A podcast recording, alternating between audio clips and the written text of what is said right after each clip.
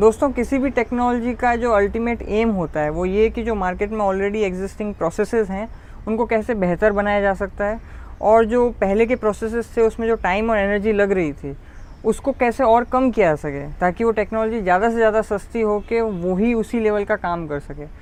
तो पिछले कुछ डेकेट्स में देखा गया है कि बायोटेक्नोलॉजी ने लोगों को काफ़ी होप दी है। इसके काफ़ी सारी एप्लीकेशन सोसाइटी में निकल के आई है और लोग बहुत इससे होपफुल हैं।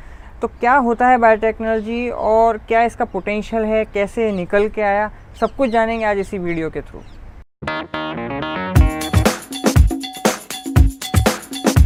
हमने क्या किया कि जो इंसुलिन का जो जीन था, यानी जिससे कि वो प्रोटीन आता है किसी भी सेल के अंदर, हमने उस जीन को लिया, जो कि एक ह्यूमन का इंसुलिन का जीन है और जो बैक्टीरिया है, यानी कि जो सस्ते में अवेलेबल है, जो कि बहुत इजीली ग्रो कर सकता है, जो कि हमें बहुत फास्ट ग्रो कर सकता है, यानी टाइम और पैसे के लेवल पे दोनों वो नीचे लेके आ रहा है।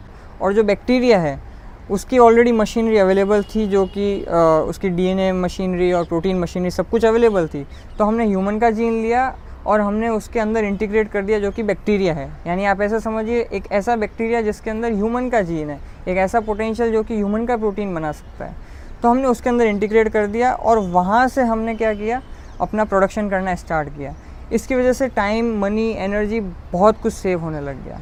अब एक्चुअल में ये कैसे काम करता है? इसके मेनली तीन पिलर्स हैं, जो कि हैं क्लोनिंग एक्सप्रेशन एंड प्योरीफिकेशन मैं बहुत ज़्यादा इन तीनों के डिटेल में नहीं जाऊँगा।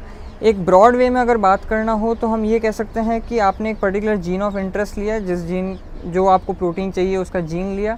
और उसके बाद में आपने होस्ट वो कुछ भी हो सकता है मेनली जैसे बैक्टीरिया हम बात कर रहे हैं तो बैक्टीरिया के अंदर आपने इंटीग्रेट किया दैट इज़ क्लोनिंग फिर आपने उस जीन को एक्सप्रेस करवा दिया, यानी उसका प्रोडक्शन करवा दिया प्रोटीन का लेकिन उस प्रोडक्शन के साथ में प्रोटीन अपने आपके आपके प्रोटीन के साथ में जो है और भी बहुत सारे होस्ट प्रोटीन भी आएँगे जो बैक्टीरिया के हैं। फिर आपने उसमें से वहाँ से अपना जो प्रोटीन ऑफ़ इंटरेस्ट था, यानी मान लीजिए आपने अगर इंसुलिन इंटीग्रेट किया है तो उसको प्योरीफाई कर लिया। और वो प्योरीफाई करने के बाद में आपने उसको बंद करके मतलब वायल में पैक करके और फिर उसको सेल आउट करना स्टार्ट कर दिया। तो बेसिक जो है वो क्लोनिंग एक्सप्रेशन प्योरीफिकेशन जो है ये इस तरह से हम करके और उसी चीज़ को जो कि एक ह्यूमन के अंदर हो रहा है, हमने उसी चीज़ को रेप्लिकेट कर दिया एक बैक्टीरिया के अंदर, उसको ट्रेन कर दिया उस, कुछ उसी तरह से जैसे कि जो यूएस पीपल हैं या जो बड़ी डेवलप्ड नेशन वाली जो कंपनीज़ हैं, वो डेवलपिंग कंट्रीज़ को ट्रेन कर देती है उस काम के लिए और वही काम सस्ते में करवा लेती है। तो हमने भी क्या किया कि जो वही प्रोटीन जो है, जो कि अगर ह्यूमन के अंदर एक्सप्रेस हो रहा था, वहाँ से हम निकालते तो बहुत महँगा पड़ता। हमने उसी चीज़ को एक जो सस्ता हमारे पास एक सोर्स अवेलेबल था बैक्टीरिया हम, और जो जल्दी से रेप्लिकेट हो सकता है, जल्दी से सब कुछ काम कर सकता है, हमने उसके अंदर मिक्स किया, उससे हमने एक्सप्रेस करके प्योरीफाई किया प्रोटीन मिला प्रोटीन को हमने पैक किया और मार्केट में सेल आउट करना स्टार्ट किया। आप ये समझिए कि अगर वही प्रोटीन आज की तारीख में हम अगर नेचुरल सोर्सेज से लेने की कोशिश भी करें तो वो कम से कम आपको इंसुलिन की वायल चार से पाँच हज़ार रुपये की पड़ेगी, जो कि हम जानते हैं कि हर एक के बस की बात नहीं है, ख़ासतौर से डेवलपिंग नेशंस में।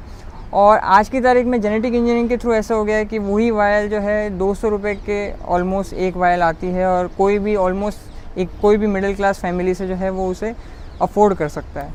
देखिए तो अब आप पूछ सकते हैं कि फिर ये क्या फ़ील्ड है कि क्या है मोलिकुलर बायोलॉजी है या बायोकेमिस्ट्री है माइक्रोबायो है, क्या है? तो मेरा आपको जवाब होगा कि इनमें से कुछ भी नहीं है और यही सब कुछ भी है। कैसे? देखिए मैंने आपको बात की तीन पिलर्स की क्लोनिंग एक्सप्रेशन एंड प्योरीफिकेशन जब भी हम क्लोनिंग कर रहे हैं तो वहाँ हमें किस चीज़ की रिक्वायरमेंट है? वहाँ पे हमें माइक्रोबायो की भी रिक्वायरमेंट पड़ रही है। वहाँ पे हमें मोलिकुलर जेनेटिक्स की अंडरस्टैंडिंग भी होनी चाहिए। तो जेनेटिक फ़ील्ड को भी ये टच कर रहा है। जब हम एक्सप्रेशन कर रहे हैं प्योरीफिकेशन कर रहे हैं तो वहाँ पे हमें बायोकेमिस्ट्री की भी रिक्वायरमेंट पड़ रही है, क्योंकि प्रोटीन प्योरीफाई करना है, और भी बहुत सारे वहाँ पे बायोफिजिक्स की भी रिक्वायरमेंट पड़ रही है। तो आप बेसिकली इसको एक फ़ील्ड से टाई अप नहीं कर सकते कि biotechnology just molecular biology and that's it नहीं, ये कहना गलत होगा। बायोटेक्नोलॉजी एक मल्टी डिसिप्लिनरी फ़ील्ड है, यानी ये बहुत सारे एस्पेक्ट्स को टच करता है। ये बेसिक जो आप अपनी रिसर्च है, उसको वो करते हुए कैसे उसको ट्रांसलेशनल किया जाए, यानी कि जो आपकी बेसिक अंडरस्टैंडिंग है, इन सब फ़ील्ड को लेते हुए, उसको कैसे सोसाइटी सोसाइटल इम्प्लीकेशन के लिए या कुछ एप्लीकेशन में उसको कन्वर्ट किया जा सके। इन सब फ़ील्ड को ही एक्सप्लॉयड करता है, इन सब फ़ील्ड की अंडरस्टैंडिंग को ही एक्सप्लॉयड करता है और फिर कुछ प्रोसेस निकल के आता है, वो उसे हम कहते हैं कि हाँ ये कुछ बायोटेक्नोलॉजिकल एप्लीकेशन है। ये आज के लिए इतना ही, फिर आपसे मुलाकात होगी। जय विज्ञान।